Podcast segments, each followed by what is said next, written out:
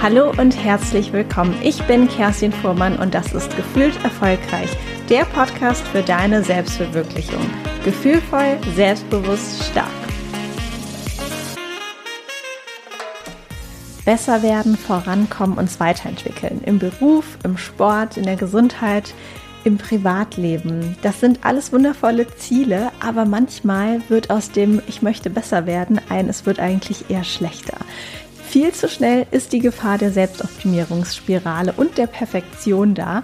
Und genau darüber spreche ich heute in dieser Interviewfolge mit Melina Roja. Melina ist Buchautorin, Herausgeberin des Online-Magazins Vanilla Mind und war auch schon vor langer Zeit hier im Podcast zu Gast. Ich freue mich riesig, heute mit Melina über dieses wichtige Thema zu sprechen. Ganz viel Spaß mit dieser Folge. Melina, schön, dass du da bist. Tatsächlich auch zum zweiten Mal im Podcast, aber das erste Mal ist schon ganz, ganz lange her. Aber schön, dass du wieder da bist. Dankeschön. Ich glaube, das erste Mal war noch vor Corona, kann das sein? Mhm. Also ganz lange her. Ja, wirklich sehr, sehr lange her. Vielleicht für diejenigen, die die Folge nicht oder noch nicht gehört haben, ähm, die ist ja auch schon ein bisschen älter. Was machst du denn so den ganzen Tag? Oder vielleicht auch mal losgestartet. Wir sprechen ja heute an einem Montag um 11.30 Uhr. Was hast du denn bis heute, äh, bis jetzt so gemacht und wie sieht ein typischer Tag bei dir aus? ja, du weißt es wahrscheinlich noch. Ich hatte, als wir den Termin hier geplant haben, ja sogar gesagt, hey, können wir erst um 11.30 Uhr und nicht um 10.30 Uhr, weil Davor bin ich noch draußen, mein Gehirn hochfahren. und das ist wirklich bei mir so der Standard. Also bevor ich in einen normalen Arbeitstag starte, gehe ich halt wirklich eine Runde raus. Das ist total wichtig für mich. Ich bin nicht so der Frühaufsteher. Hm, ich bin morgens nicht sehr leistungsfähig. Mein Gehirn braucht ein bisschen länger, bis es hochgefahren ist und bis ich das Gefühl habe, so ja, jetzt kann ich auch mehr machen als meine E-Mails lesen. Jetzt kann ich auch mal ein bisschen ne, anspruchsvolle Denkarbeit machen. Und das dauert halt wirklich seine Zeit. Und deswegen versuche ich vor 11.30 Uhr eben keine Termine reinzulegen, damit ich auch wirklich jetzt voll da bin im Gespräch. Und genau, das ist, was bis jetzt gelaufen ist. Genau, ich war draußen, ich habe meine Runde gedreht. Ich habe sogar heute Morgen noch geschafft, mich zehn Minuten ein bisschen zu stretchen, was für die Hüfte zu machen. Ne? Danach sitze ich ja jetzt wieder eine ganze Weile. Von daher ist das schon mal ganz gut gewesen, ein bisschen sich locker machen, gerade wenn man so ein Schreibtischtäter ist. Ja, das ist bis jetzt passiert. Und gehst du dann immer spazieren oder fährst du Rad? Ich gehe spazieren, genau. Also Timon kommt mit. Ich gehe mit ihm zusammen spazieren. Wir haben zum Glück da einen relativ gleichen Takt, wie wir unseren Tag starten. Danach geht jeder seiner Wege, aber dafür fangen zumindest zusammen an. Und wir gehen dann so unsere, ja, ungefähr vier Kilometer, straffes Tempo. Mhm. Und dann ähm, sind wir auf jeden Fall schon mal ein bisschen durchgewärmt und aufgelockert und ähm, heute Morgen sogar auch richtig noch schön bei Sonnenschein. Also besser kann Montag nicht starten. Sehr gut. Das Spannende ist ja, Timon ist dein Partner. Das wird sich vielleicht der, die Zuhörerin schon eben gedacht haben. Aber ihr seid ja nicht nur, sag ich mal, privat verpartnert, sondern auch tatsächlich beruflich, was sehr spannend finde. Ihr habt ja zusammen einen Podcast, Still und Stark. Ihr habt zusammen jetzt ein neues Buch geschrieben. Da werden wir bestimmt auch nochmal gleich drüber sprechen. Wie ist das denn so, wirklich, ja, in beiden Lebensbereichen, privat und beruflich verpartnert zu sein? das ist, das ist toll. Aber ich sag gleich dazu, ähm, es braucht eine Weile, ne, bis man sich aufeinander eingeschossen hat. Also wir machen das jetzt zusammen seit, ich glaube, sieben Jahren, genau. 2014 habe ich meinen Job an Nagel gehängt und mich selbstständig gemacht. Und ja, seitdem arbeiten wir jetzt auch zusammen. Und ja, also ich sag mal so, am Anfang hat's schon geknirscht, ne, weil wir arbeiten hier auch auf relativ engem Raum zusammen. Also wir haben jetzt kein Büro gemietet oder irgendwas, sondern wir arbeiten halt wirklich zu Hause. Wir begegnen uns ständig. Manchmal sind wir uns halt auch im Weg. So ist es halt. Ich glaube, diese Erfahrung haben sehr viele Menschen gemacht während Covid, wo sie beide Homeoffice hatten. Da macht man eben auch diese Erfahrung, dass es halt knirscht, weil man auf so engem Raum miteinander auskommen muss. Und ja, so war das auch bei uns. Also wir mussten erstmal ähm, so ein bisschen definieren, was braucht jeder, um gut funktionieren zu können. Wann sollte man wirklich aufpassen, dass man da keine Grenze überschreitet? Was ist das Signal, dass ich jetzt gerade nicht reinkommen darf oder so? Ne? Also solche Dinge, dass man da sehr klare Regeln aufstellt. Klare Regeln und das, was du am Anfang gesagt hattest zum Thema Biorhythmus, ne? Dein persönlicher Biorhythmus, das du auch gesagt hast, war eigentlich vor 11.30 Uhr, geht anspruchsvolles. War das für dich schwer, das wirklich zuzulassen und einzusehen, weil wir ja doch in einer Gesellschaft leben? Das hatten wir auch, glaube ich, in der vorletzten ähm, Podcast-Folge mit dem ähm, im Interview mit Sebastian, da kam das auch so ein bisschen diese Chronotypen nochmal raus. War das schwer für dich wirklich, dir einzugestehen, dass du da vielleicht auch ein bisschen anders tickst, als man das eigentlich so verlangt, von ja, zwischen acht und neun Uhr dann auch im Büro zu sitzen und irgendwie fleißig und produktiv zu sein? Ja, total. Also das war für mich richtig, richtig schwierig. Also das eine ist natürlich klar, wenn du dann so deine erste Woche in der neuen Freiheit genießt sozusagen und selbstständig bist, dann, dann nutzt du das halt erstmal und denkst so, boah, ich will nie wieder was anderes, auch wie toll und so. Aber bei mir kam dann trotzdem halt nach dieser ersten Euphorie der Punkt, wo ich gemerkt habe, oh, darf ich das überhaupt? Darf ich das? Weil ich bin mein Leben lang ähm, immer so 6.30 Uhr bis zu dem Zeitpunkt aufgestanden und 6.30 Uhr ist schon spät. Also ich habe meine Morgenroutine wirklich so dermaßen eingedampft, dass es wirklich nur noch für kurz duschen, Wimperntusche rauf und aus dem Haus rennen reichte, damit ich maximal geschlafen habe und den Wecker nicht noch früher stellen musste. Und ich bin es halt wirklich gewohnt, einfach Punkt acht ähm, auf der Arbeit äh, gewesen zu sein. Und konnte mich dann nicht so leicht daran gewöhnen zu sagen, ja, aber es ist total okay, ähm, wenn du dann eben erst um 11.30 Uhr richtig durchstartest. Und ähm, ich unterhalte mich auch manchmal mit einer Kollegin und die sitzt halt schon um 7 Uhr am Schreibtisch, weil das für sie ihre produktive Zeit ist, hat sie für sich halt so festgelegt, ne, was für sie gut funktioniert. Und ähm, naja, dann sind halt schon, ich meine, ihr, ihr Arbeitstag ist zur Hälfte rum, wenn ich meinen starte halt, ne? Und da kommt dann halt bei mir schon manchmal so das Gefühl auf, ja, okay. Hm.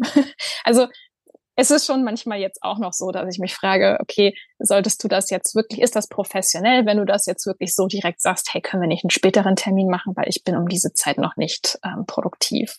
Aber ja, ich gewöhne mich immer mehr daran, das auch wirklich offen zu sagen bei professionellen Terminen, ähm, weil letzten Endes möchte ich das Beste für die andere Person. Die andere Person erwartet ja von mir auch, dass ich eine gewisse Leistung bringe und dann, dann muss ich einfach auf meinem persönlichen Hoch sein und dann ist es meine Verantwortung zu sagen, ich kümmere mich gut um mich selber und das ist, was ich dafür brauche. Also ja, das ist auf jeden Fall eine gute Übung und ja, arbeite ich immer noch dran.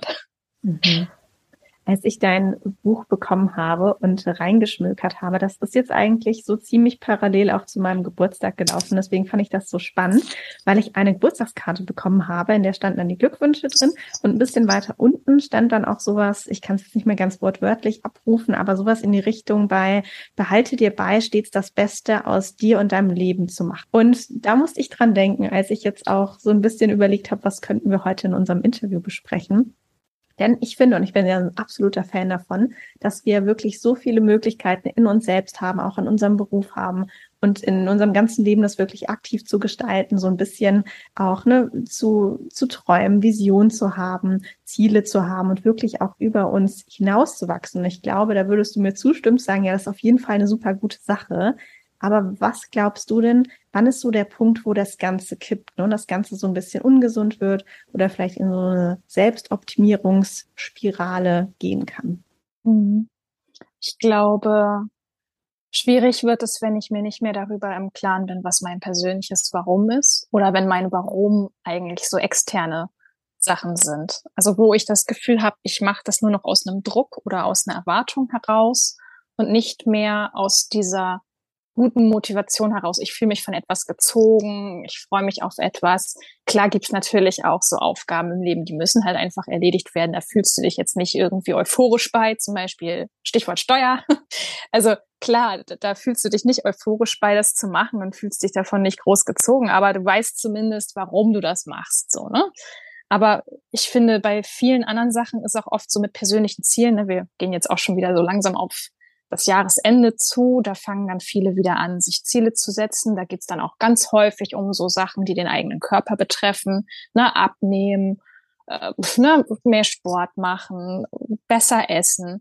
Und ganz häufig ähm, kommt man da auch schnell zum Beispiel in so eine Spirale rein, wo man sagt, na ja, das, ich muss das ja, weil das ist gesünder oder ich muss das, weil alle in meinem Umfeld tun schon so viel für sich und ich, jetzt muss ich das irgendwie auch. Und da wird's dann, finde ich, schwierig. Also das sind so Beispiele, wo du merkst, okay, ähm, das, das ist kein gesunder Antrieb, wo ich sage, okay, das, das möchte ich für mich selbst tun. Ich fühle mich wohl bei dem Gedanken, mich gut um mich zu kümmern und ich weiß, dass mir das gut tun wird, sondern es ist eher so, ich, ich, ich darf den Anschluss nicht verpassen, so nach dem Motto.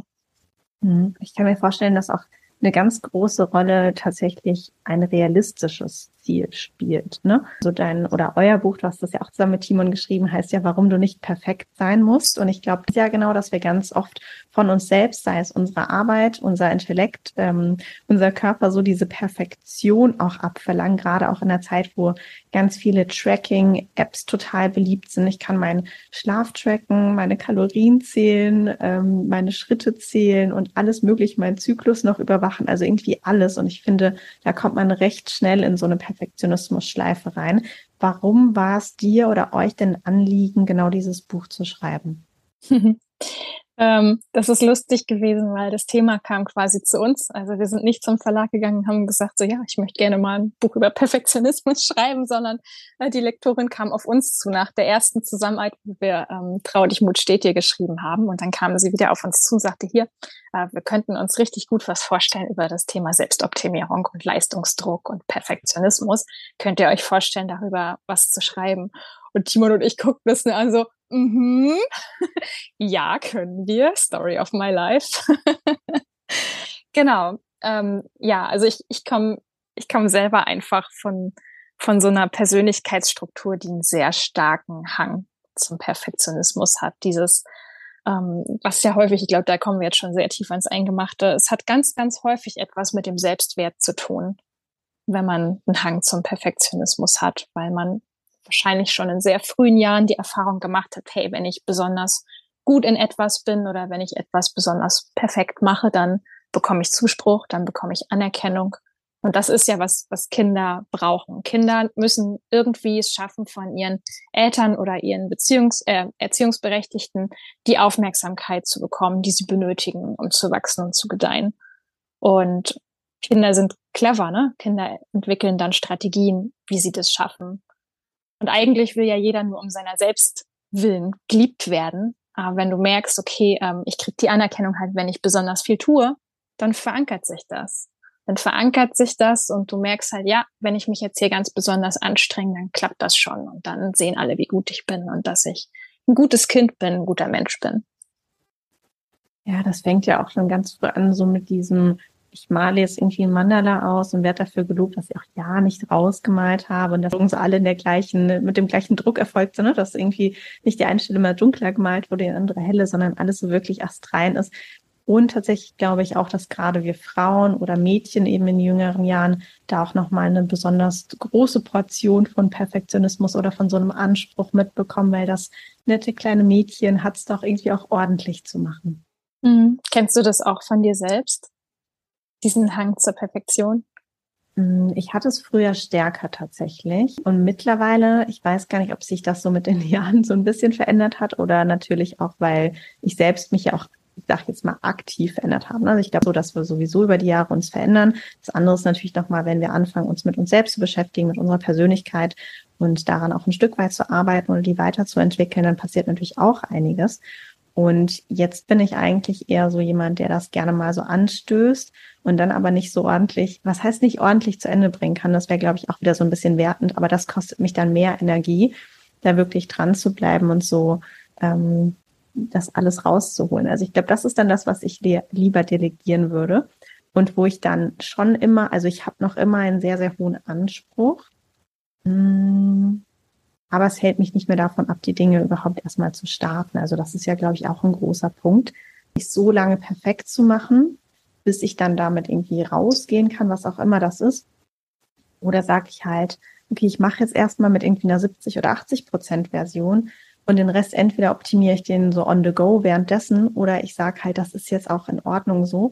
Und da habe ich tatsächlich schon viel, glaube ich, auch ein Stück weit dran gearbeitet, weil es eben einfach nicht eins zu eins meinem Naturell entsprochen hat sagen, okay, erstmal wirklich mehr ins Tun zu kommen, mehr ins Machen zu kommen und nicht die Sachen so zu zerdenken und viel zu lange mich an Details aufzuhalten, die am Ende nicht den Unterschied machen. Das finde ich tatsächlich ja auch spannend, an der Arbeit, die wir eigentlich beide machen. Ne? Weil es ist ja nicht so, dass wir sagen, wir, sag ich mal, zum Beispiel programmieren eine Website, wo wir dann wissen, okay, ist das Layout, passt das so und äh, ist die Funktionalität da, ja oder nein, sondern wir sind ja beide in Bereichen unterwegs, sei es jetzt Texte schreiben, sei es Podcast-Folgen aufsprechen, wo es ja eigentlich kein Ende gibt und ein kein richtig oder falsch war. Es gibt immer eine bessere Struktur, griffigere Worte oder vielleicht noch irgendwie was ganz anderes vom Stil her. Also man hat ja nie dieses Ende, dass es dann einfach perfekt ist. Und das kennt wahrscheinlich auch. Und es war wahrscheinlich, das ist auch spannend nochmal für mich äh, zu erfragen, das war doch sicherlich auch so, während ihr das Buch geschrieben dass auch beim Schreiben selbst ihr genau damit auch eure Herausforderung hier und da hattet. Genau, ja, das steht tatsächlich auf Seite drei in der Einleitung schon drin. Ne? Also war mir auch wichtig, das mit einzubringen, zu sagen, hey, also wir sind ja, wir haben ein Buch über Perfektionismus geschrieben und zwar, weil wir selber einfach auch so ein großes Problem damit haben und natürlich auch ein Stück weit aus unserer Erfahrung da natürlich äh, sprechen können. Und ähm, auch jetzt, ähm, wo wir dieses Buch geschrieben haben, sind wir auch hinterher noch nicht perfekt. Ja, also wir latschen auch immer wieder in dieselbe Falle. Und so ging mir das auch beim Buchmanuskript. Also die Geschichte ist im Nachhinein so lustig. Also ich muss sie jedes Mal schmunzeln. Ich so denke mal, ist so ironisch, weil ähm, ich hatte das am Anfang des Jahres, wo wir kurz vor Ende der Manuskriptabgabe standen und das Buch war nicht fertig. Also mir fehlten Texte wir hatten, also die Abgabe lag noch so vier Wochen vor uns und ich hatte noch nicht alle Texte fertig. Ich bin mehr so ähm, bei uns so für die Texte verantwortlich gewesen und ich hatte halt manche Seiten noch nicht fertig. Also ich hätte bei, bei der Abgabe wahrscheinlich kein fertiges Buch gehabt und das hat mich total wahnsinnig gemacht, weil ich, ne, typisch Perfektionismus, weil ich natürlich nur fertige Sachen rausgeben möchte. Also ich habe mich wahnsinnig äh, verrückt gemacht mit diesem Gedanken, ich muss etwas Fertiges abgeben und bis mir dann aber irgendwann klar wurde, ja, wie, wie albern ist das? Also guck mal, genau dafür habe ich erstens eine Lektorin, dass die mir hilft, wenn ich nicht weiter weiß. Und zweitens, jetzt haben wir noch vier Wochen. Gib jetzt raus, was du hast. Dann sammelst du neue Impulse. Du machst vielleicht mal einen Schritt zurück. Du durchbrichst diese Stressspirale, wartest erstmal ab. Was sagt eine andere Stimme dazu? Und in vier Wochen kann man noch ganz viel machen wenn ich gewartet hätte, die vier Wochen, um noch irgendwas aus mir rauszukitzeln, wäre vielleicht was viel Schlechteres bei rausgekommen oder ich hätte mich noch tiefer reingeritten. Und so ist es einfach, dass dieser Schritt zurück endlich passieren konnte, weil ich meinen ganzen Stolz mal ein bisschen beiseite gelassen habe und es einfach rausgegeben habe. Und zu dem Zeitpunkt war das Buch so gefühlt bei 75 bis 80 Prozent. Und ja, tat erst weh. war dann aber natürlich genau das Richtige zu sagen, ja, ähm, ich weiß nicht weiter, aber auch, das ist, glaube ich, auch so ein wichtiger Punkt, dieses Eingeständnis, rauszugehen und einer anderen Person zu sagen, du, ich weiß nicht weiter, ich bin mit meinem Latein am Ende, ich weiß, ich müsste es besser können, aber ich kann es nicht besser. Weil das ist nämlich auch, was bei mir so im Skript ablief, hinten im Kopf. So, ja, ich, das ist ja nicht das erste Buch, das ich geschrieben habe. Ich kenne mich mit dem Thema aus. Was ist denn hier los mit mir? Warum, warum leiste ich jetzt denn hier nicht? Ne? Diese total harte, kritische Stimme. Und das zuzugeben, zu sagen, weißt du was, ich bin jetzt wirklich gerade am Ende und weiß nicht weiter. Bitte hilf mir. Das ist ein wichtiger Schritt. Das heißt, wenn wir noch mal so ein bisschen auch an den Titel der Folge denken, wie es gelingt, auf eine, ich sag jetzt mal, gesunde Art und Weise auch besser zu werden und eben sich nicht in dieser Perfektionismus-Spirale oder Selbstoptimierungsspirale zu verheddern, ist ein wichtiger Bestandteil auch also oder vielleicht zwei. Das erste wirklich auch mal nicht alles immer sofort 100 Prozent von sich selbst haben zu wollen und zum anderen aber auch wirklich anderer einzubinden und einfach auch offen zu kommunizieren, wenn man sagt, okay, ne, ich, ich kann jetzt gerade nicht mehr weiterdenken oder irgendwie habe ich keinen frischen Impuls mehr, können wir mal ähm, dazu sprechen, diskutieren, Ideen sparren, austauschen, wie auch immer.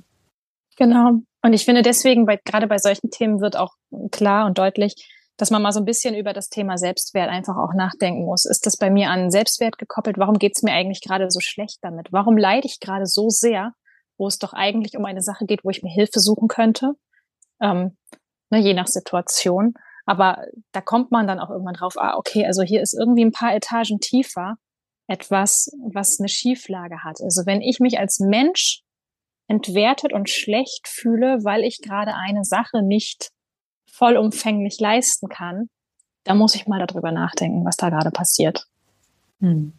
Ich finde auch spannend unter der hm, Perspektive, dass man sagt, was ist eigentlich der Anspruch wenn man denkt, ne, ich bin, also von dir ausgesprochen, ich bin eine Autorin und der Anspruch müsste doch sein, oder vielleicht die Lektorin, der Verlag, alle anderen haben diesen Anspruch, dass eine Autorin gefälligst ihr Buch alleine zu Ende schreibt, auf einen bestimmten Zeitpunkt hin und dann ist es wirklich auch final fertig, oder? Also zumindest, als ich mich so gerade reingefühlt habe, wäre das, glaube ich, bei mir passiert. Ich so dachte, nein, Kerstin, du wirst dafür bezahlt, das ist der Vertrag, das ist deine Rolle und die hast du gefällig auch zu erfüllen.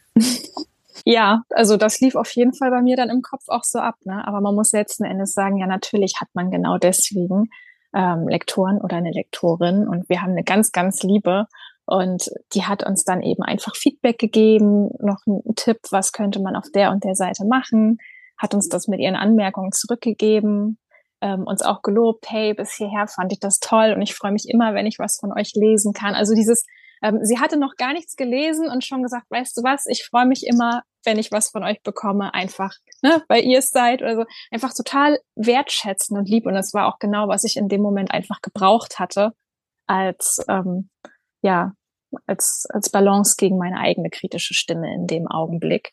Und daraufhin ging's halt wieder. Ne? Also daraufhin hatte ich dann wieder neue Impulse und konnte das dann eben auch fertig machen. Aber ja, genau. An dem Punkt bin ich halt wirklich voll reingelatscht in die Perfektionismusfalle. Ja, volle Pulle beim eigenen Buch.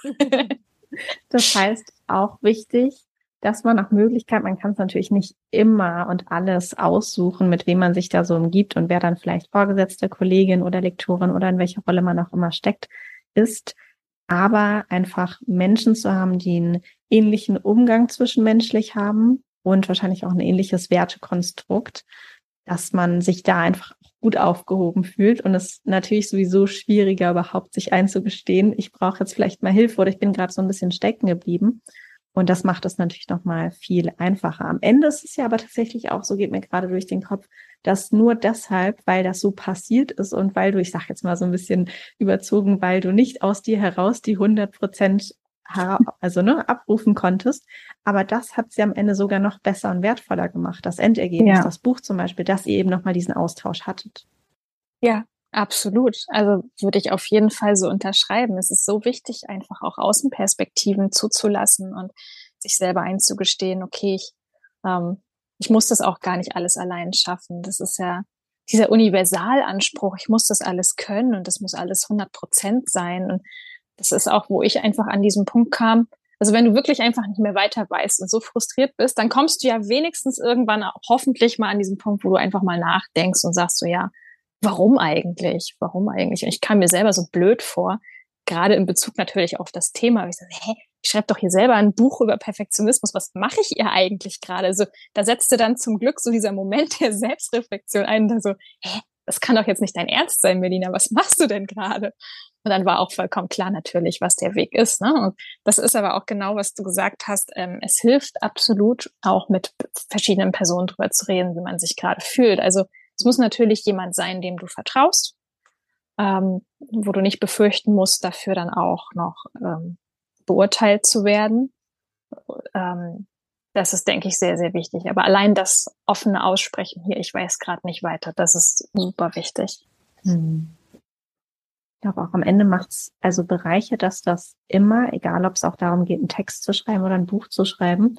Oder wenn ich jetzt mal so an die ganzen komplexen Probleme dieser Welt denke, die wird niemals ein einzelner Kopf, egal wie schlau er oder sie auch ist, niemand wird alleine komplexe Probleme und Herausforderungen lösen können. Wir leben in einer Zeit, in der es einfach noch wichtiger denn je ist, dass wir wirklich gemeinsam mit all unseren Stärken, Erfahrungen und Ideen zusammenkommen, das natürlich irgendwie dann miteinander vermischen und daraus heraus dann eine Lösung finden. Und das ist, glaube ich, auch nochmal ganz wichtig, das nochmal wirklich zu internalisieren und zu verstehen, dass es eben auch wirklich nicht aus uns herauskommen kann. Das, das geht auch nicht, dass alles hundertprozentig wirklich nur aus uns abfließt. Ja, genau. Und ich denke auch, das hat ganz häufig auch mit so einer Angst zu tun, ähm, sich verletzlich oder angreifbar zu machen. Hatten Timon und ich auch gerade heute noch auf der Morgenrunde so ein bisschen gesprochen. Ähm, häufig haben wir Angst davor, dass wir uns angreifbar machen, wenn wir eben zugeben, dass wir gerade nicht weiter wissen, gerade im beruflichen, im professionellen Umfeld ist das, glaube ich, eine sehr große Sorge von vielen Menschen. Aber ähm, es verbindet uns letzten Endes. Ne? Also es schafft überhaupt die Möglichkeit, dass wir uns miteinander verbinden können.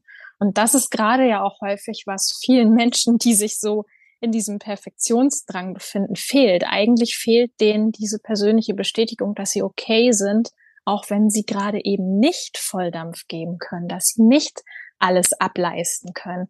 Gerade dann ist es doch so wichtig zu hören, hey, weißt du was, ähm, ich kenne dich, ich weiß, du willst es gut machen, aber wenn du gerade nicht kannst, dann mach doch einen Schritt zurück. Ich weiß, ich weiß, dass du okay bist, ne? So.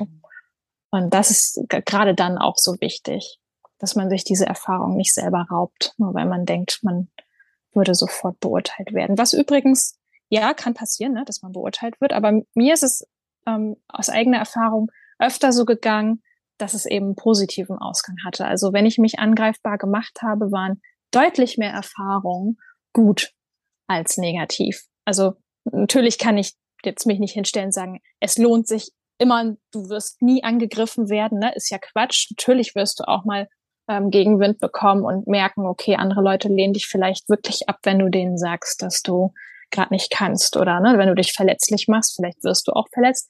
Aber das passiert so, so, so viel seltener, als dass man diese positiven Erfahrungen macht. Also ich habe die meiste Zeit positive Erfahrungen gemacht, Verbundenheit mit anderen gespürt und auch dadurch diese Bestätigung bekommen, hey, du bist okay. Ne? Also diese kritische Stimme sagt, du bist nicht okay, du musst mehr leisten.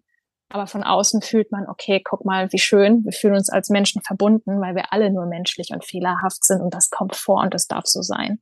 Mhm. Und gerade auch im persönlichen Netzwerk, dass man sich ja sowieso auch bewusst ausgesucht hat, weiß man ja eigentlich auch, dass man sich da eher mal öffnen kann oder ein bisschen verletzlich oder unwissend zeigen kann, ähm, weil man da einfach gut unterstützt wird, weil man da einfach auch ja viel, viel engere Verbindungen hat. Ja, genau. Und ich glaube, das ist auch das so, das, das Wichtigste, was wir eben auch mit dem Buch, warum du nicht perfekt sein musst, so machen wollen, ne? dass man einfach die Chance mal gibt, einen Schritt zurückzutreten, mal durchzuatmen und zu merken, hey, ich bin okay. Ne? Ich bin okay und ich bin wertvoll als Mensch, auch wenn ich jetzt gerade nicht mein persönliches Limit hier erreiche und einfach meine persönliche Bestleistung hier abrufe.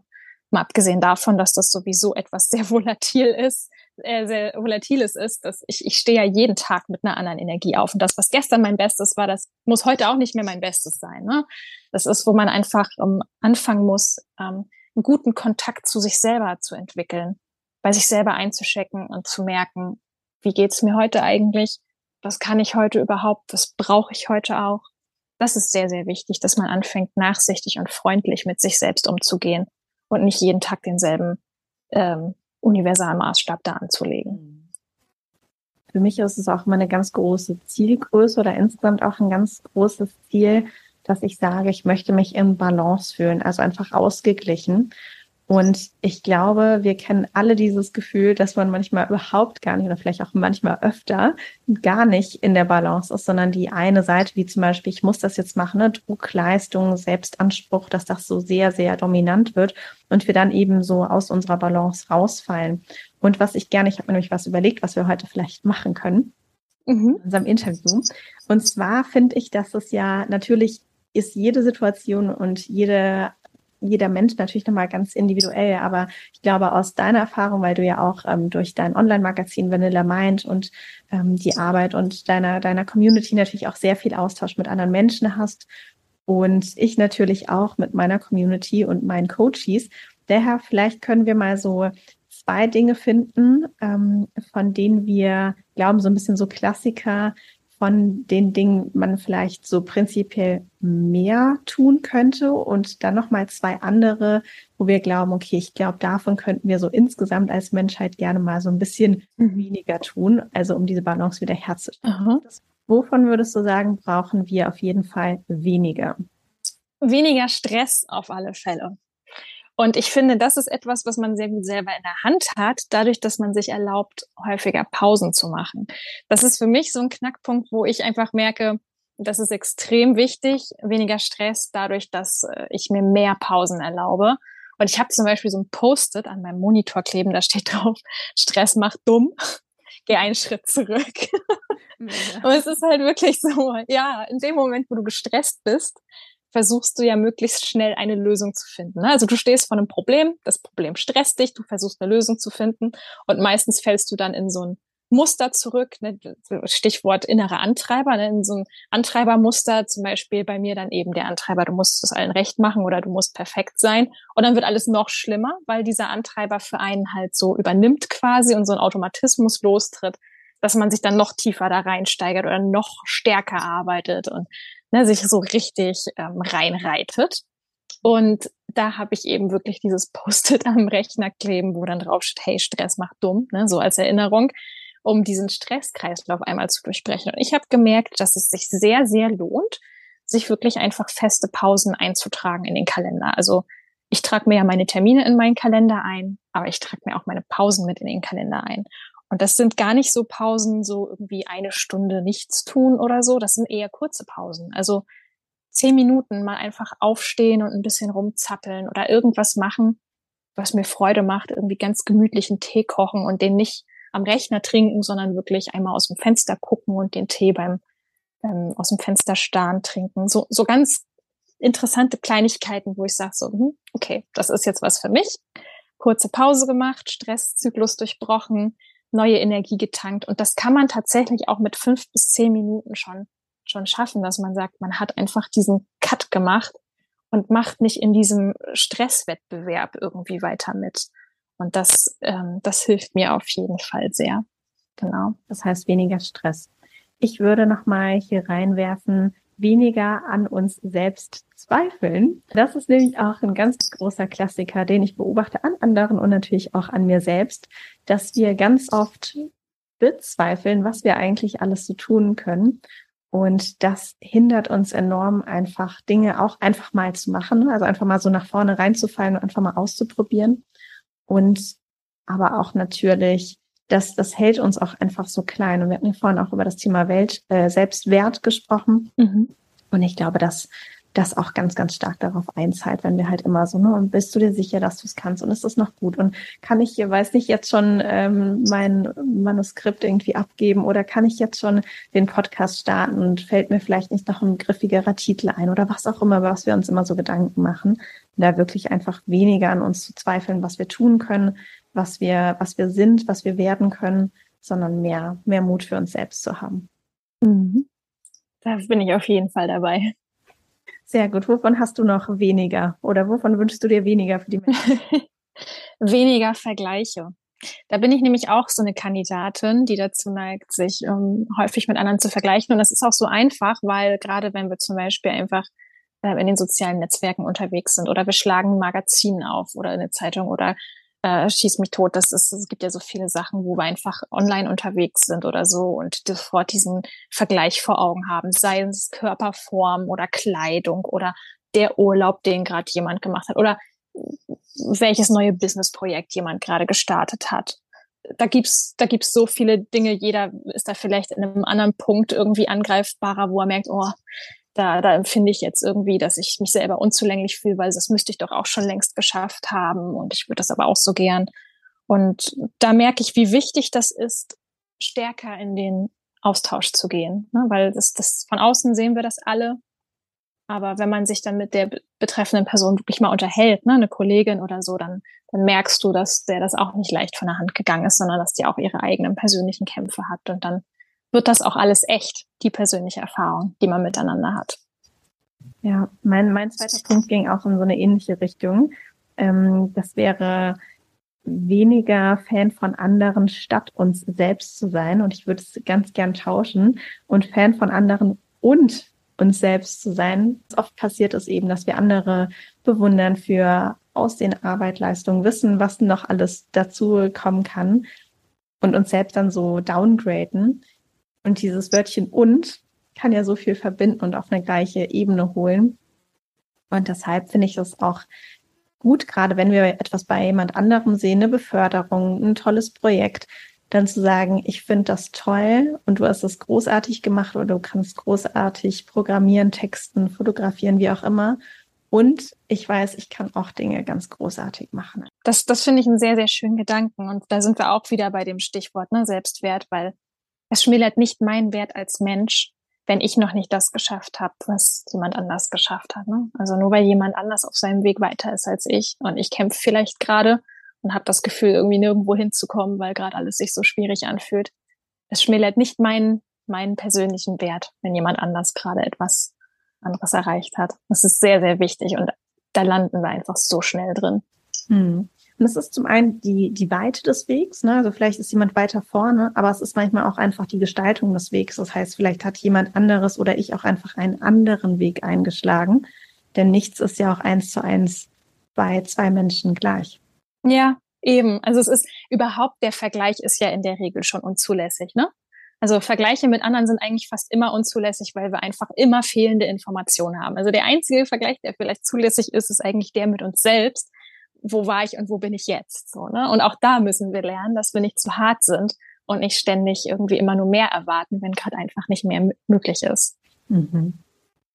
Wovon können wir denn mehr gebrauchen? Ich habe das jetzt tatsächlich ähm, einfach immer schon gleich mitgesagt. Also mehr Pausen. Ich sag's dir nochmal, ich plädiere für mehr Pausen. Mehr Pausen, Pausen, Pausen.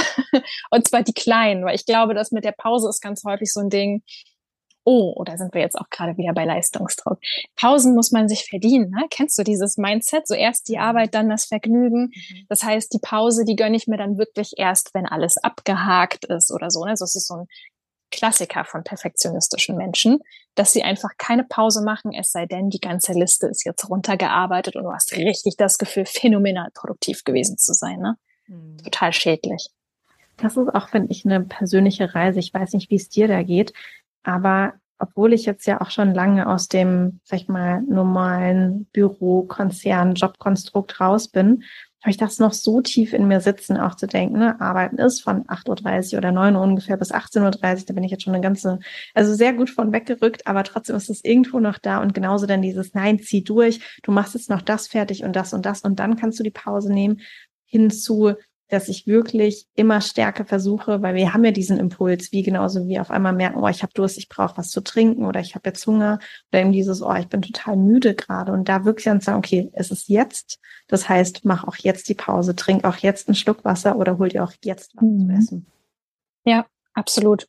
Das merke ich bei mir selbst auch. Ähm, manchmal hatte ich das sogar, dass ich das gar nicht richtig gespürt habe, dass ich überhaupt was gebraucht habe. Erstmal da überhaupt in diese Wahrnehmung reinzukommen. Was, was brauche ich eigentlich? Weil häufig ist man so an Funktionieren, dass man alle anderen Signale irgendwie gar nicht mehr mitbekommt und dann wundert man sich irgendwann so nach ein paar Monaten, warum warum man irgendwie gar keine Energie mehr hat oder warum man zum Beispiel auch häufig krank wird. Also wenn man zum Beispiel sehr häufig Krankheiten anzieht oder Infekte oder so, kann auch ein Zeichen dafür sein, dass man sich einfach nicht genügend Pausen gegönnt hat und zu viel gemacht hat. Mm, und deswegen habe ich das zum Beispiel auch gemacht, dass ich gesagt habe, ich ähm, habe am Anfang erstmal gar nicht darauf geachtet, was, was brauche ich jetzt gerade, sondern ich habe wirklich einfach konsequent die Pause eingeplant und sie genommen, obwohl ich nicht das Gefühl hatte, dass ich sie brauche. Das fand ich nämlich ähm, sehr hilfreich, weil ich, weil ich dann erst manchmal rückblickend gemerkt habe, oh, wie gut war das jetzt, dass ich diese Pause gemacht habe. Ich habe gar nicht das Empfinden gehabt, dass ich jetzt wirklich mal stoppen müsste. Ich hätte jetzt auch noch weiter powern können, weiß ich nicht, ob dir das auch oft so geht, aber mir geht das oft so, dass ich sage, ja, ich hätte jetzt aber noch schon ein bisschen Dampf gehabt, ne? Da hätte ich jetzt noch einen Tropfen rauspressen können, so. Aber rückblickend dann gemerkt, wie wichtig und gut das war, dass ich einfach fest gesagt habe, nein, zu diesem Zeitpunkt mache ich meine 10, 15 Minuten Pause und erst danach geht's weiter. Mhm. Für mich hat sich das ganz komisch getarnt und zwar immer nach dem Verlangen, etwas Süßes zu essen. Ich habe jetzt nicht Unmengen an Süßigkeiten gegessen, aber ich habe das Signal total, ja, viel interpretiert eigentlich, denn mein Signal nach, ich brauche mal kurz eine Pause zum Durchatmen, war eigentlich da, aber ich hatte das irgendwie so dann, warum auch immer und wie das funktioniert, eher als etwas verstanden, was war, oh, du brauchst jetzt einen kurzen Zuckerkick, um weiter powern zu können. Aber es war nicht dieses, okay, ich brauche jetzt irgendwie eine Süßigkeit oder ich habe total Lust auf Schokolade oder was es dann auch immer ist, sondern es war eigentlich eher dieses, ich brauche eine Pause, aber mein, du musst jetzt produktiv sein und ganz viel schaffen. Hat es dann übersetzt in, nee, komm, hol dir einen Zuckerkick, dann geht noch ein bisschen mehr. Wie hast du das dann festgestellt? Das hat angefangen, als ich mich tatsächlich auch mit dem Thema Ernährung angefangen habe, auseinanderzusetzen, auch weil mit Corona das Hüftgold dann auch ein bisschen mehr wurde. Und dann hatte ich mich eigentlich wirklich gefragt, so dieses, ne, Süßigkeiten essen, es war, wie gesagt, es war jetzt nicht super, super viel, aber diese Frage, warum kommt manchmal so ein Craving, ne, so ein, so ein sehr starkes Verlangen danach und was ist das eigentlich dahinter?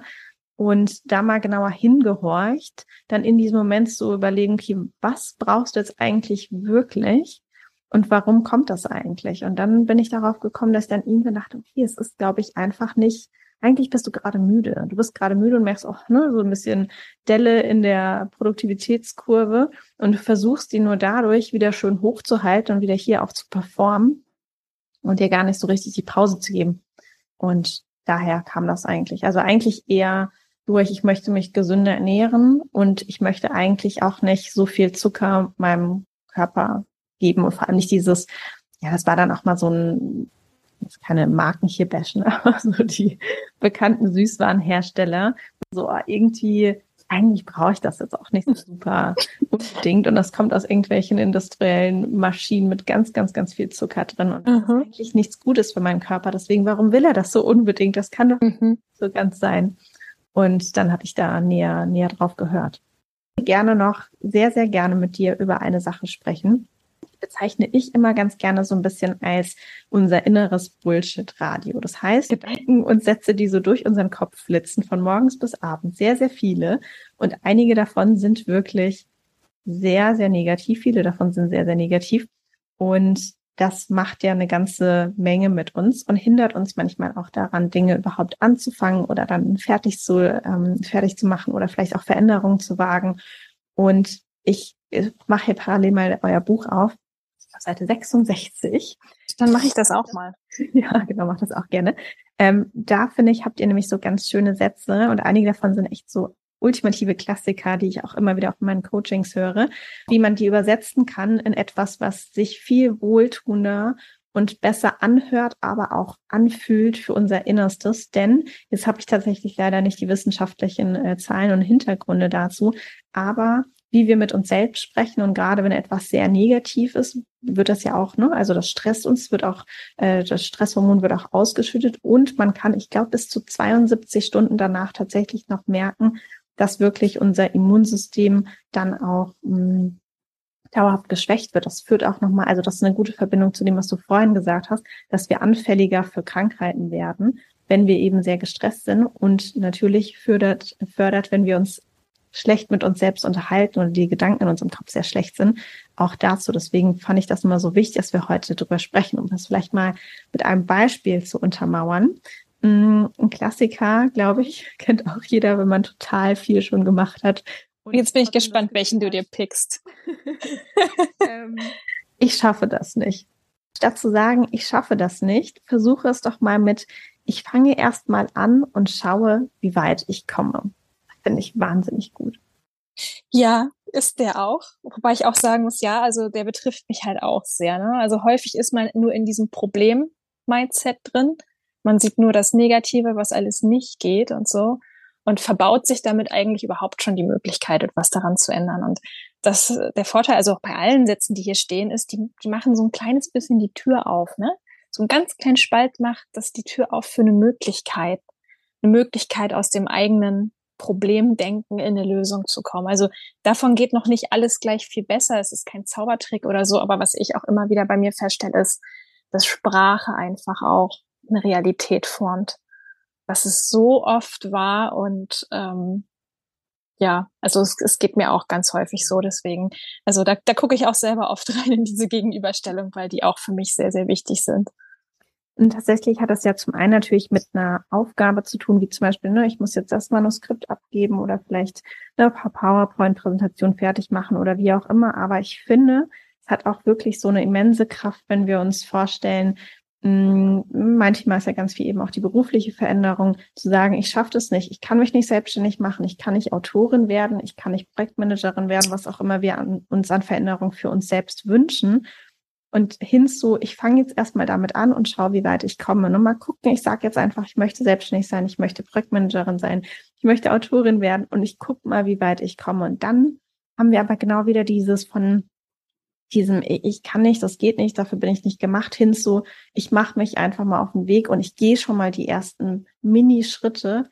Und das ist ja genau der entscheidende Unterschied. Wenn wir die ersten Schritte gehen, sind wir vorangekommen. Klar, weil wir auch in diesem Schwarz-Weiß-Mindset gefangen sind, ne? Oder in diesem, es alles muss von 0 auf 100 gehen. Ne? Also dieses äh, zwischen 100 und 0 ist noch ganz, ganz viel. Ne? Es sind noch 99 andere kleine Schritte dazwischen, aber wir sehen nur das Endziel, ich möchte dahin und das kann ich nicht und das kann ich mir auch noch nicht vorstellen und das ist bestimmt ganz schwierig und deswegen ist, ist die ganze Möglichkeit dazwischen, die ist dann auch mit weg, weil wir nur diesen großen, riesigen, ähm, furchterregenden Berg sehen. Ja.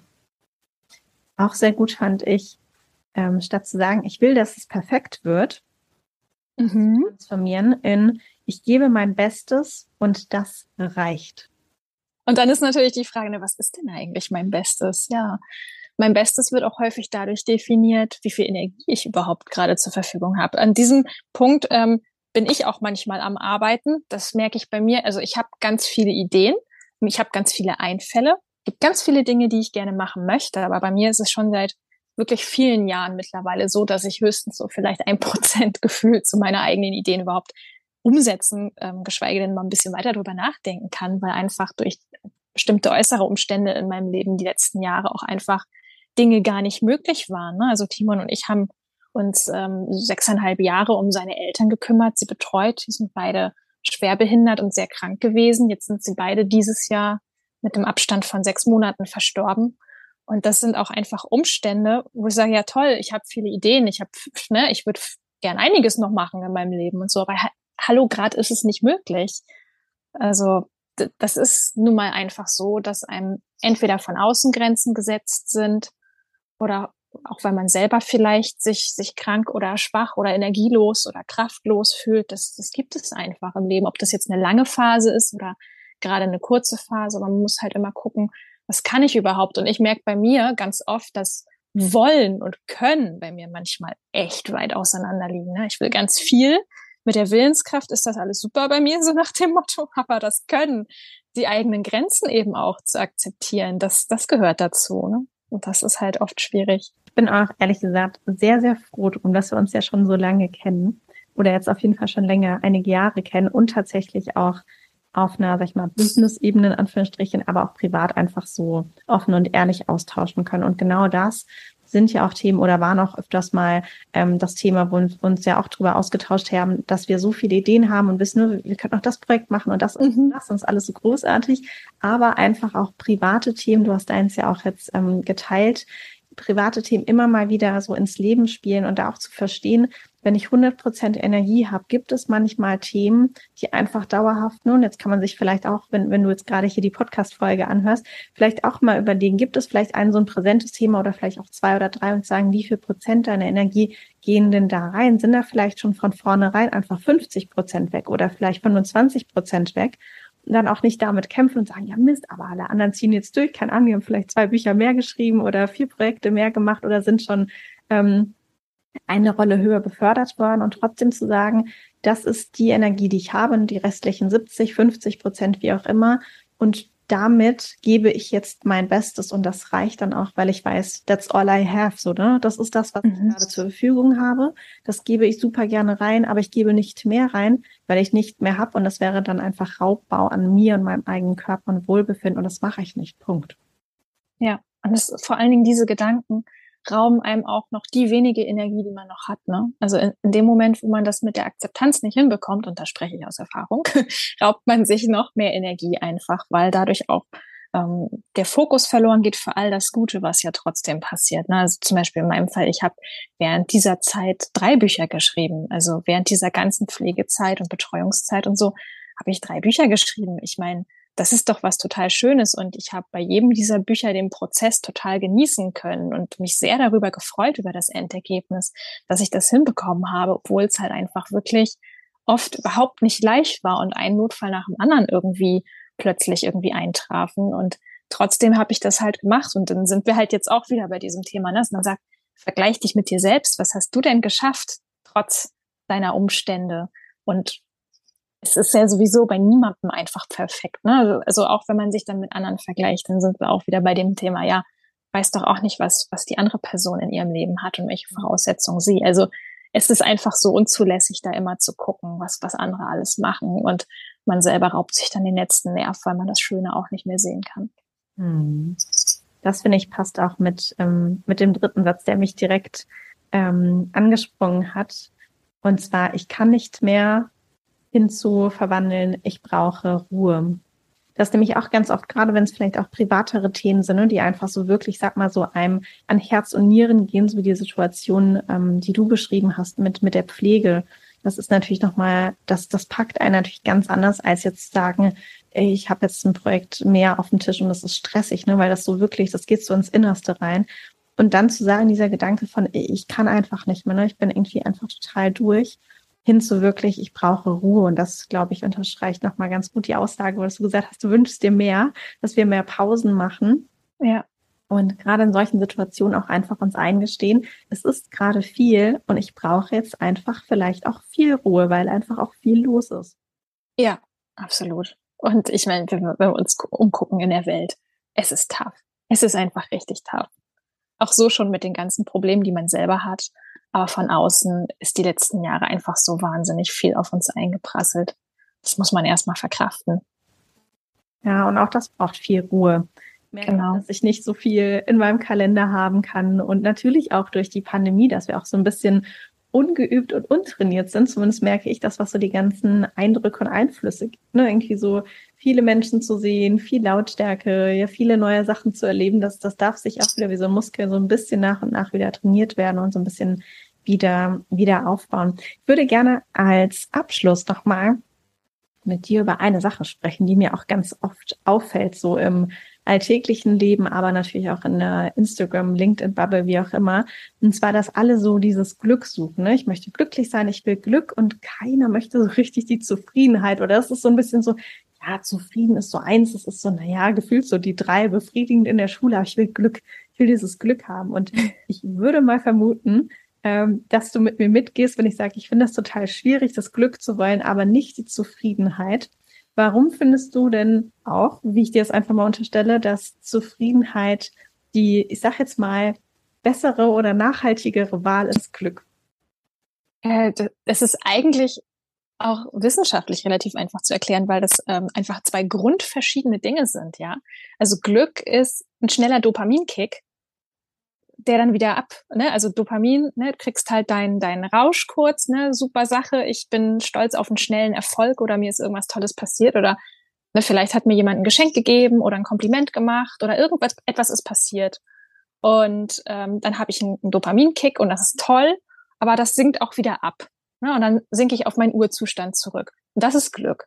Oder wenn ich mir eine, ne, also Glücksgefühle kann ich ja auch selber produzieren in dem Moment, wo ich sage, ich, ich gönne mir schöne Dinge ähm, in, im Sinne von Pausen oder, oder kleine Sachen, wie ich Erfolge feiere oder ähm, ich war in der Natur. Das alles ist ja so dieses kleine Glück. Das ist sehr, sehr wichtig und das ist sehr schön. Aber das sind eben diese kleinen Dopaminspitzen und danach ist halt wieder vorbei. So würde ich jetzt danach streben, dann würde ich ja einfach nur von Dopaminkick zu Dopaminkick rennen. Und dazu gibt's auch wissenschaftliche Versuche, zum Beispiel mit mit Ratten. Ne? Die hatten so ein, die hatten so einen so einen Knopf, den sie selber selbstständig betätigen konnten, wo sie so einen Dopaminkick verpasst bekommen haben. Und diese Ratten wären fast gestorben. Man musste diesen Versuch abbrechen, weil die nichts anderes mehr gemacht haben, als sich ständig nur noch ununterbrochen diese Kicks zu verpassen. Die haben ihren Nachwuchs äh, vernachlässigt, die sind krank geworden. Ähm, das ist halt einfach total bergab gegangen mit denen. Und daran erkennt man schon, okay, also das, das kann nicht so das, das Lebensziel sein, ne? von einem Dopaminkick zum, zum nächsten zu kommen. Das ist einfach nicht, was gemeint ist, sondern ähm, Zufriedenheit ist einfach dieses zu wissen, wer ich bin und welches Ziel ich in meinem Leben verfolgen möchte und einfach genau zu wissen, dass sich das lohnt und dass ich meine Werte kenne. Und, und das ist etwas, was natürlich deutlich langfristiger ist und wo man auch ganz oft nachjustieren muss und ist halt wahrscheinlich nicht ganz so beliebt wie diese kleinen Glücksmomente. Ja, ich denke auch die, die Welt, also ne, vor allem die Social Media Welt, in der wir uns bewegen, die ist natürlich auch darauf ausgelegt und bewusst so konzipiert, dass wir immer wieder diesen Kick bekommen durch das nächste lustige Reel oder etwas, das vielleicht viral geht und wir ernten dann ganz viel Reichweite und Follower und Klicks oder Likes, wie auch immer. Das ist natürlich auch einfach unser ständiger Begleiter, da immer wieder auch so ein, so ein, ja, so ein Kick zu bekommen. Genau. Und innere Zufriedenheit zu erlangen, ist natürlich etwas, wo man auch, glaube ich, einfach ein bisschen mehr persönliche Arbeit investieren muss, ne? weil das ist halt nicht gegeben. Das kann auch mal außer Balance geraten und dann muss ich wieder nachjustieren und mich fragen, was mache ich hier eigentlich? Bin ich noch auf dem richtigen Weg? Manchmal weiß man auch überhaupt nicht mehr, soll ich mich jetzt nochmal komplett verändern beruflich oder was mache ich hier überhaupt? Man ist dann in so einer Sinnkrise, weiß plötzlich gar nichts mehr, hängt nur noch durch. Und ähm, dann, dann kann so diese Lebenszufriedenheit schon ziemlich angekratzt sein und häufig auch bei Leuten mit einem ähm, ja nicht so einem stabilen Selbstwertgefühl auch so, so eine Sache, wo sie halt sehr daran arbeiten dürfen, ne? immer wieder zu fragen, okay, was, ähm, wie kann ich mir selber auch Halt geben? Wonach suche ich eigentlich gerade? Sollte ich vielleicht mehr den Fokus nach innen richten und mal darüber nachdenken, was ich eigentlich für mich selbst tun kann? wie ich mir selbst ähm, Stärke geben kann, wenn ich mich gerade unzulänglich fühle, weil ich das Gefühl habe, nicht genug zu tun. Also das, das sind so Dinge, die können die innere Zufriedenheit sehr, sehr ähm, in Gefahr bringen, aber eben auch stärken, wenn man daran arbeitet. Mhm. Gegen Ende des Buches hast du ja noch mal, ich glaube, jetzt muss ich sonst noch mal nachgucken. Mhm, ich glaube, das war auch ein bisschen aus eurer Community gesammelt oder zusammengetragen. Ein paar mhm. Ideen für Glücksmomente und diese ja. nicht so diese toxischen Glücksmomente wie Social Likes und Co, sondern so ein paar Dinge, die Glück bringen oder vielleicht auch, also ich finde, es ist so ein Mix aus Glück und Zufriedenheit, weil es hat auch Voll. dieses zufriedene Erdende, aber auch dieses Glück mit diesem, ja, ähm, mit dieser Ausschüttung der, der Glückshormone. Hast du denn da vielleicht noch mal so drei Beispiele, die du besonders schön fandest an so äh, ja, Glücksmomenten, die uns einfach auch nachhaltig mhm. und die man ganz gut ja auch in den Alltag einfehlen kann. Also so meine persönlichen Favoriten sind immer die Sachen, die mit Tieren zu tun haben. Also zum Beispiel. Ich sagen, das eine war auch mein Lieblingsding. ja. Also Tiere streicheln auf jeden Fall immer ein Favorit. Also ich habe jetzt leider keine eigenen Haustiere. Ich hoffe, das ändert sich bald. Aber ähm, das ist auf jeden Fall ähm, man sagt ja auch nicht ohne, also es gibt ja auch nicht ohne Grund Therapietiere, ne? Wirklich einfach Zeit mit Tieren zu verbringen, das erdet einen einfach unheimlich und das kann einem sehr, sehr tiefes Gefühl von Zufriedenheit geben. Oder auch Vögel füttern, das ist auch so mein Favorit. Das mache ich auch ähm, auf meiner Morgenrunde häufig. Ich habe dann so ein paar Erdnüsse dabei und ähm, auf dem, dem einen Weg, wenn wir an so einer Wiese vorbeikommen, da folgt uns dann immer so eine ganz bestimmte Krähe die weiß dann schon, dass wir um die Zeit ungefähr vorbeikommen und die wartet dann auf ihre äh, Nuss. also das macht mich zum Beispiel auch super happy. Also es ist halt ein winzig kleiner, kurzer Moment, ne? aber der kann manchmal einfach dafür sorgen, dass ein Tag besser wird. Genau.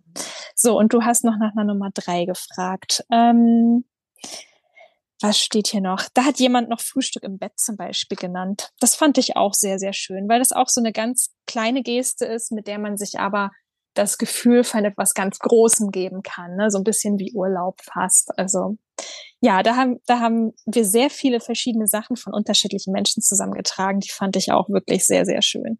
Und ja, du hast recht, das ist echt ein Mix. Ne? Also viele Sachen sind so ganz kurze Sachen, was man schnell für sich tun kann, kostet nichts, geht ganz schnell, verändert aber die Stimmung massiv. Mhm. Aber auch so Sachen wie zum Beispiel die eigenen Kinder aufwachsen sehen. Das ist natürlich auch etwas, was sehr langfristig und sehr tief verankert ist. Das ist natürlich etwas sehr Bleibendes, Schönes. Mhm. Aber witzig, denn mein erstes äh, oder das, was zuerst mein Herz berührt hat, war auch Tiere, Tiere streicheln. Mhm. Und ich weiß gar nicht, ob ich es dir schon erzählt hatte, aber wir haben ja tatsächlich ein Eichhörnchen bei uns auf dem Balkon. Hamburg, fünfter Stock, muss man dazu sagen. Und dann gibt's so eine kleine Ecke und da hat sie sich wirklich einen Kobel reingebaut äh, und ihre Jungen da zur Welt gebracht. Und gestern turnte sie wieder in unseren Blumenkästen, ich lege nämlich manchmal auch eine Nuss oder zwei raus und dann hat sie, sagt sie da wirklich, das ist total niedlich, ich mache so die Balkontür auf und dann sitzt sie da in diesem Blumenkasten und isst an ihrer Nuss. Also das, mhm. selbst jetzt schenkt es mir noch sehr viel Freude. Kann ich total nachvollziehen. Ich habe heute Morgen auch schon Eichhörnchen gesehen. Da habe ich mich auch sehr, sehr gefreut.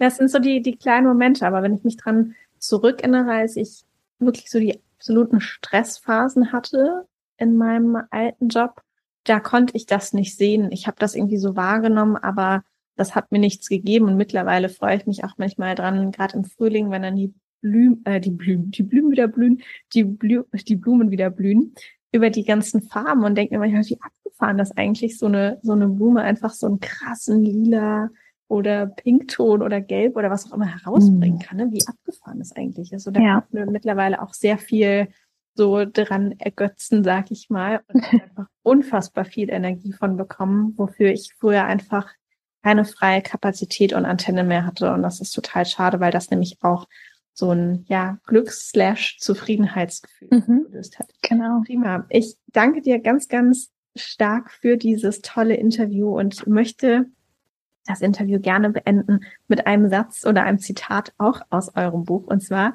die Arbeit ist nicht zu Ende, aber es ist Zeit aufzuhören. Und genau mhm. es nämlich auch gerade. Eigentlich sind die Gesprächsinhalte, die wir hier alle noch miteinander oder wir beide miteinander diskutieren können, auch noch nicht zu Ende. Aber es ist jetzt an der Zeit, aufzuhören. Vielen, vielen Dank für das tolle Interview. Das Buch werde ich auf jeden Fall auch nochmal hm, verlinken, warum du nicht perfekt sein musst. Man kann es überall kaufen, wo man Bücher kaufen kann. Und ähm, ja, danke, dass du zu Gast warst. Mal wieder. Dankeschön, ich habe mich sehr gefreut. Zum Abschluss habe ich noch eine Info für dich. Und zwar startet am 27. Oktober der zweite Berufsklarheit-Kurs, ein Gruppenkurs, der dich dabei unterstützt, endlich herauszufinden, was dich beruflich glücklich macht. Wenn das für dich ein Thema ist und ein großer Wunsch, den du in dir trägst, dann komm gerne jetzt auf die Warteliste unter kerstinfuhrmann.de slash coaching Dort erhältst du dann bald alle Infos zur Anmeldung. Ich freue mich, dich dort zu sehen. Pack's auch nochmal in die Show Notes. Alles Gute für dich, deine Kerstin.